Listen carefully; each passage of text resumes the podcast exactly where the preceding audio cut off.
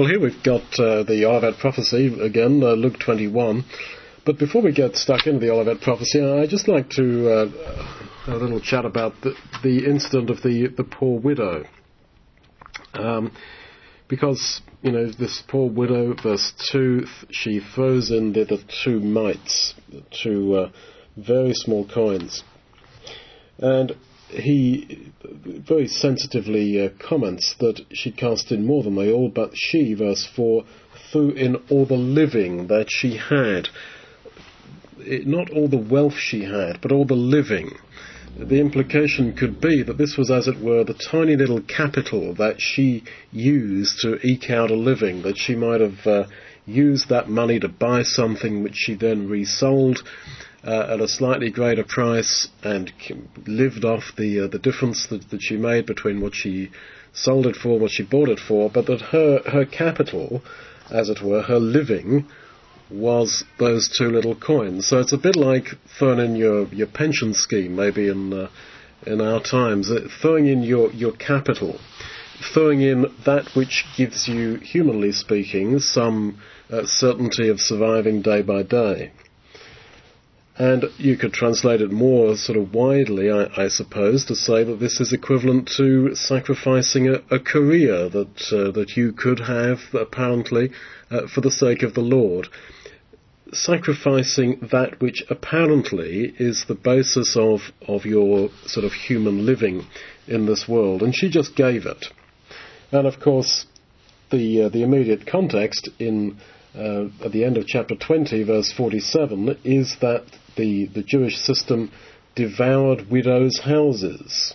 And then straight on in chapter 21, you've got from verse 1 to 4, leading straight on from that, this example of this, this widow woman who gives her, her house, her, her, as it were, all that she had. And the implication is that yes, these Pharisees misused that money and devoured it uh, upon their own lusts, and yet she still gave it to God and Jesus was impressed. Now, his point isn't what a waste, because that would be rather similar to the way that the disciples criticized the woman who poured out all the expensive ointment on Jesus, and they said, "What a waste! The uh, that could have been sold, turned into money, and the money could have been used to, to help the poor, etc." And I think these kind of incidents, that one of the the expensive ointment, and this one of the the widow giving her, her living to people who devoured widows' houses, I think that it just is making the point that it's not, as it were, what you achieve by your giving. It is the, the spirit of giving in and of itself. Of course, God doesn't need anything, not our money, not our works, not anything. But the point is that these things can be given by us in the end for our benefit the fact that they that the actual gift or sacrifice may or may not achieve something, as it were, is neither here nor there. It is the desire to give to God.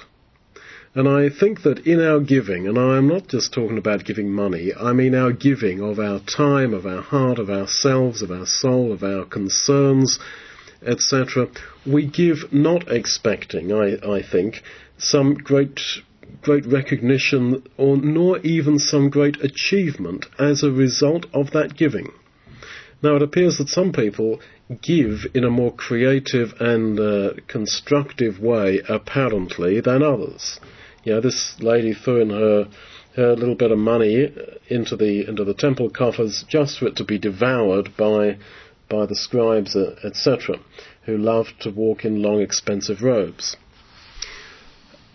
and yet it was still given to God, and that is is the point. And as Jesus is saying, this woman gave much more than all of them because God noticed what was in her heart. It is therefore, as Paul says when he talks about giving, it's reckoned not according to what a man has.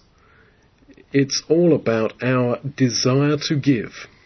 And I think we should take at least that out of any reflection on the death and resurrection of the Lord, that His giving becomes the spirit of our lives, that the spirit of Christ was to give, that He came not to be served, but to serve.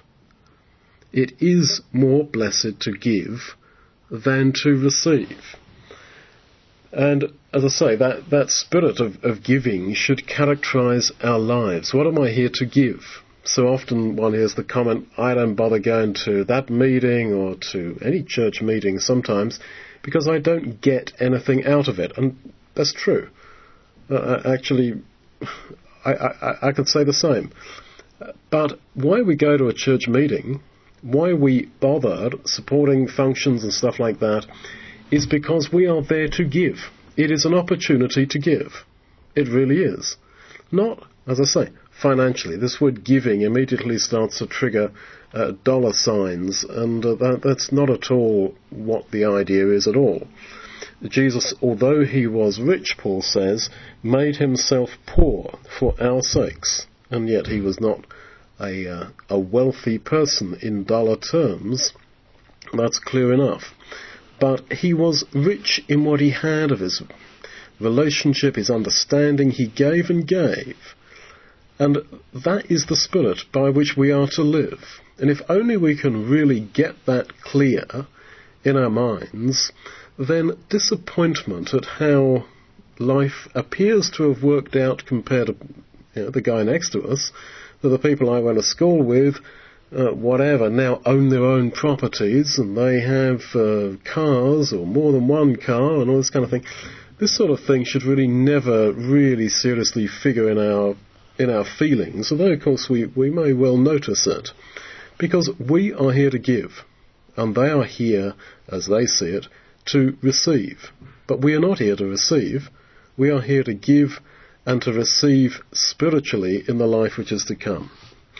Now, Jesus taught earlier in his ministry, and the reference in Luke is Luke 14:33, that we must forsake all that we have in order to truly be his disciple. And I wonder if this incident is recorded by Luke towards the end of the Lord's ministry to kind of exemplify this aspect of discipleship by drawing our attention to a woman who gave to God all that she had all her living, that is all that we have. She forsook it. And I wondered if really this anonymous woman, unnoticed by anyone it seems apart from Jesus, is really being set up as the model for all of us. Now that is a scary thing because if she's set up as a model for all of us, the whole point of the story is that nobody, including the believers, that is the disciples, noticed her. But Jesus did. And so the spirit of giving is that we do not want to be noticed and the true giving will not be noticed. And of course, Jesus taught that right at the beginning of his ministry when he said, you know, that one of the, the planks, as it were, of his manifesto in the Sermon on the Mount, the, the principles of the kingdom, is that the left hand should not know what the right hand is doing. And I, I have heard that that is uh, an Aramaic idiom for not having praise of men for your generosity. The whole idea of uh, plaques being put on buildings or hospital wards or hospital beds or park benches that this bench or whatever was given by so and so and so and so. I mean, no, that could not be uh, more the opposite of the spirit of Christian giving. And we may say, oh no, you know, I'm not like that. And yet it is true, I think, that in our giving we have a natural tendency within the structure of our whole being that we want to be noticed. We want to be appreciated. I think particularly one learns this in, in family life, that parents, for example, are disappointed that kids don't appreciate or do so much for you, but you never notice. You never say thank you. You don't really appreciate it. That's how it is. And I think that is that's life. That is giving. Yes, you know, you've ticked the box. You've given. Because the minute you're appreciated and recognized for it, and there are accolades to you and uh, uh, nice comments about you on internet forums and in magazines and whatever that you gave and well done, well, you kind of missed the point. You you have missed the point uh, of, of giving and of this woman being set up as our example. Now, I repeat for the, uh, I know I can be a bit repetitive, but I repeat for the uh, 99th time that I am not, I'm not talking really about financial giving because this is why I've noticed a lot of believers who are poor tend to say, well, I, I'm poor. This has nothing to do with me, this giving business. But it is because it is to do with all of us to whom God's grace has been given. Because the word grace is another form of, of the Greek verb to give.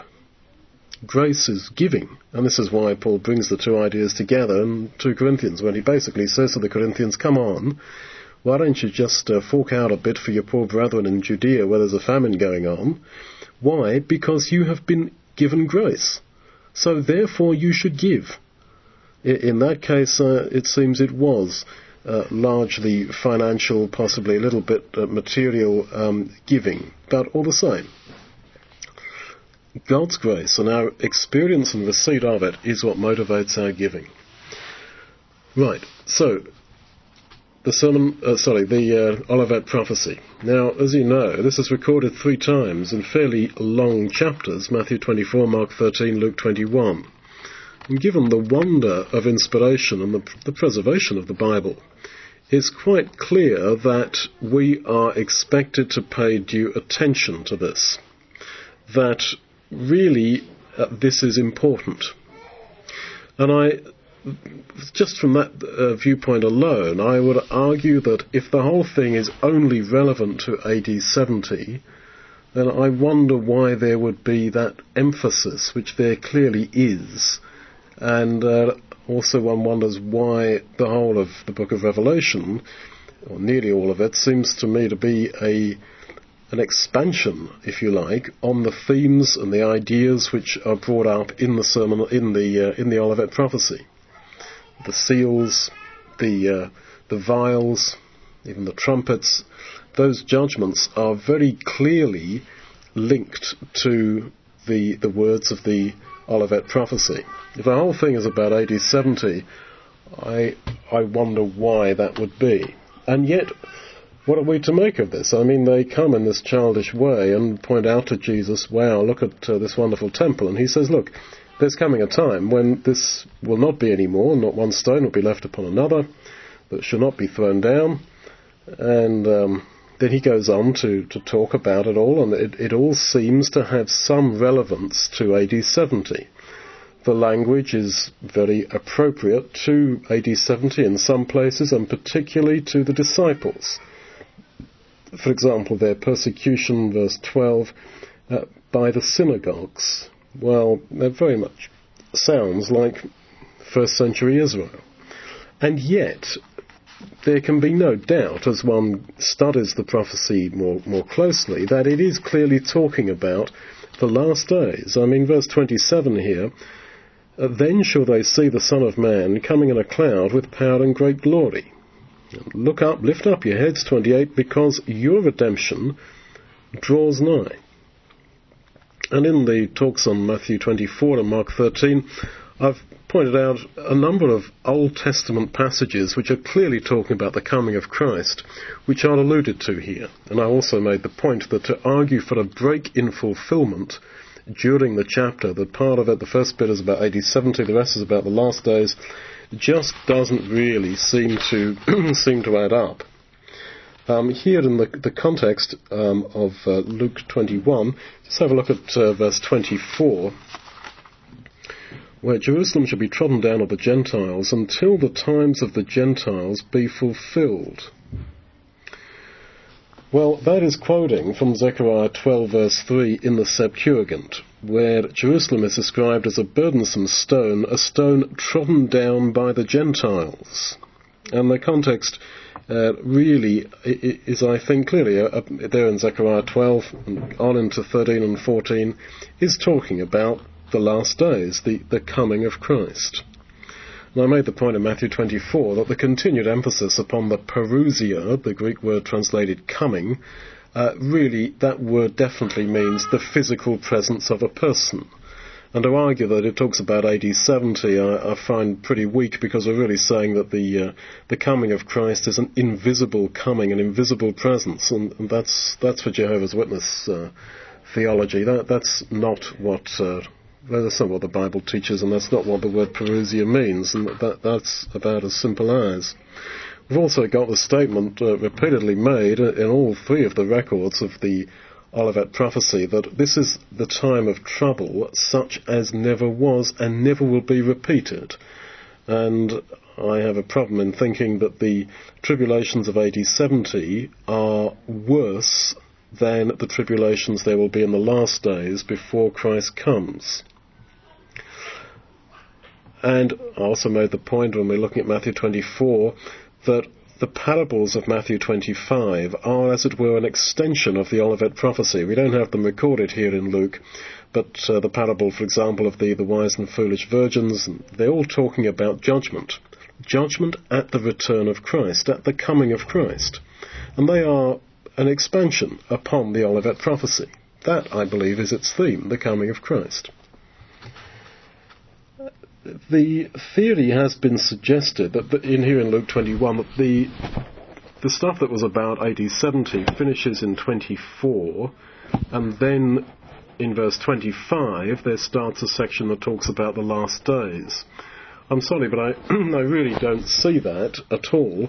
When you read particularly in Matthew, the whole prophecy sounds as if it is a continuous flow, and I I think I made the point when we talked about Matthew 24 about how often the word then and those days occurs.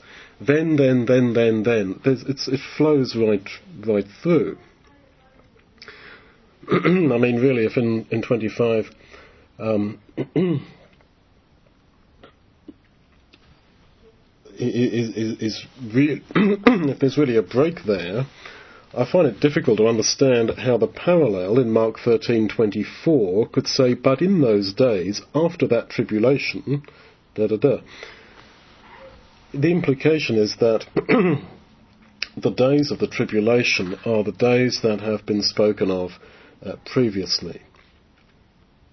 And then, you know, verse 22, which is supposedly in the first part of the prophecy, uh, that uh, supposedly refers only to AD 70, these are the days of vengeance, that all things which are written may be fulfilled. Well, I really have a problem with, with that, um, that really all things that were written were fulfilled in AD 70. That's clearly not the case. There's plenty of prophecies about the kingdom that were not fulfilled in AD 70. And so, why is it that there is such a, a barrier to the point of quite serious aggression uh, and anger even, uh, when people suggest, like I'm suggesting, that no, the entire prophecy is, is to be read as a whole, and it refers to the last days. My, my suggestion is that Christ could have come in AD 70. This was a possible scenario that was just not possible, was made not possible uh, for a number of reasons. For one, there was no spiritual fruit on the fig tree of Israel, that is, Israel did not repent, and the gospel it was to go into all the world, and then shall the end come, according to Matthew and, and Mark. And yet, they didn't take the gospel into all the world because they preferred, first of all, to only preach to the Jews, and then they were persecuted, the church was persecuted and they had to go and start taking the message to the Gentiles as they travelled around under persecution. And then they got caught up with church politics that, well, the brethren in Jerusalem say we mustn't preach and we mustn't do this, and well, okay, we've got to circumcise the converts. Well, yes. And there's all that stuff that, that kind of held the whole thing back. And so I think that the, uh, the, the factor of Israel not repenting, lack of spirituality, amongst the uh, the early church, uh, division, etc., and a refusal to really take the gospel into all the world as they should have done, meant that Christ did not come in AD 70 as was planned. So, although elements of the prophecy did ha- clearly have a fulfillment in AD 70, God's word still comes true. It's just that it was all deferred until the final coming of Christ. But I think why there is this barrier to accepting that the whole prophecy as a whole and refers to uh, our last days is because the picture that's painted here of what we would therefore have to be going through before Christ comes is pretty scary. There is going to be apostasy, breakup, many shall stumble, uh, and there clearly is going to be a persecution of God's people in those last days. In fact, the section that um, talks about um, the, the, persecution of uh, of the believers, Jesus uh, says after that that well, for, before all these things happen, there will be all this uh, all this persecution. You see, verse twelve. He's talked about nation rising against nation, kingdom against kingdom. Verse ten earthquakes in various places, famines, pestilences, plagues, terrible things going on in the natural world, and uh, frankly, you must be a, a blockhead if you really don't read those verses and see some outline similarity with what's going on right before our eyes today. But then he says, But before all these things, verse 12, they shall lay their hands on you and shall persecute you. Now, before, what does that mean? Before nation rises up against nation? Well, no, because I think that that Greek word is translated sometimes before really carries the idea of more importantly. In other words, the, the most significant sign is going to be the persecution of the believers, of you. And actually, if you read carefully in the Olivet prophecy, there is a, a difference between what is uh, addressed to you and they. The you is clearly the disciples, the believers. They will lay hands on you, verse 12. Um, you, verse 16, shall be betrayed by parents, etc. Some of you will be put to death, etc. You should be hated of all men for my name's sake it could be argued that what he's saying here is that this tribulation is going to be so terrible that verse 19, in your endurance, you will win your souls. You, you could uh, understand that as meaning that those who go through successfully, endure successfully the tribulation, will be rewarded, therefore, with eternal life. That's how I actually understand verse 19 my, myself. Um, I'd be interested in anyone else's uh, views on verse 19. That's how I read it. And that chimes in, I think, with a, kind of feeling that I've had and that I guess we've all had that, hey, if Jesus is going to come in my lifetime, I will be in that generation that will not die. And, yeah, Jesus will come, go to judgment.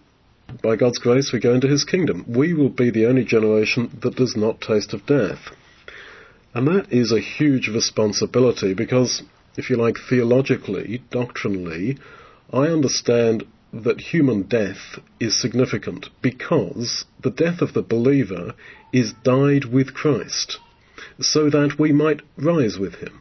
And we symbolize it in baptism, of course, but we actually physically live it out.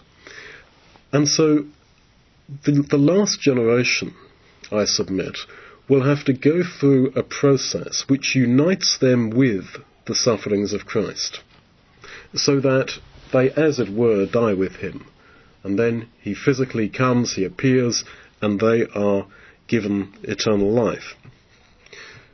And that's why the word that Matthew uses for the tribulation is the same word that Paul uses when he talks about filling up that which is lacking of the afflictions of Christ in his body the, the crucifixion afflictions or sufferings or tribulation of Jesus is what is the, the tribulation that we will go through in the last days. And yet there is an element of open-endedness in God's prophetic uh, program, it seems to me. And you bring into play how Jesus said, uh, to one of the churches in Revelation that if you keep the word of my patience, I will keep you from the hour of tribulation that is to come upon the whole earth.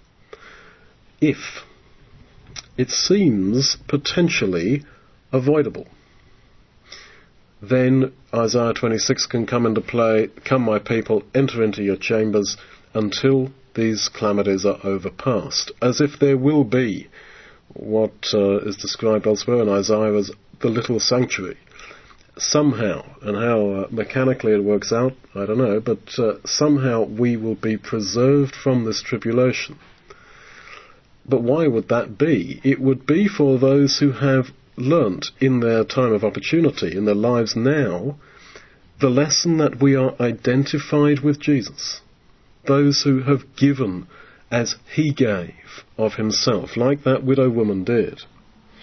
And really, we make the answer now. If we, through this bread and wine, really get it, that we, you know, devote ourselves to him, and his death and his sufferings become ours, then we will not need to go through this latter day tribulation. And in the talk on Mark 13, I mentioned that particularly in Mark's version of the Olivet prophecy, there's a whole load of allusions to the death of Jesus on the cross. And the point is that we can suffer with him now and go through his tribulation, his affliction right now, and in that case we will be identified with him. We will not need to have this experience of the last days. Whether I'm right or wrong in all this doesn't really uh, matter because the essence that I'm trying to get out, wh- whether you agree with my prophetic uh, scenario or not, um, the essence is surely one we can all agree on. And that is that as that little bit of bread becomes physically part of our metabolism and, and body, and as this very small little piece of wine becomes absorbed into our body, so we should be absorbing the crucifixion sufferings of Jesus so that we might share in his life with him. And putting meaning into words, that means that, for example, in every betrayal that you go through, you are actually being asked to share in the betrayal that Jesus went through at the hand of Judas and to some extent at the hand of Peter and all his followers. Whatever physical pain you're going through, he went through on the cross. Whatever hurt of rejection, you're going through something that he went through in his time of dying. Any ineffable sadness in your relationship or feelings towards your mother, that's what Jesus went through with Mary. And so it goes on. And this is the answer, one of the answers, uh, to the question of why did the Lord have to suffer as much as he did? And the answer to that, one of the answers, one window onto it, is so that there could be nobody, anywhere, at any time amongst God's children, and that includes you and me tonight, who could ever say, nobody knows how I feel. Nobody knows what I went through. Sure, on this earth there may be nobody, but there is in heaven. There is within this cosmos a person the living Lord Jesus, who knows exactly how you feel. And so, as Paul says, if we suffer with him, we shall also reign with him. Just as surely as you went under that water when you were baptized and you came up out of it. You didn't stay there.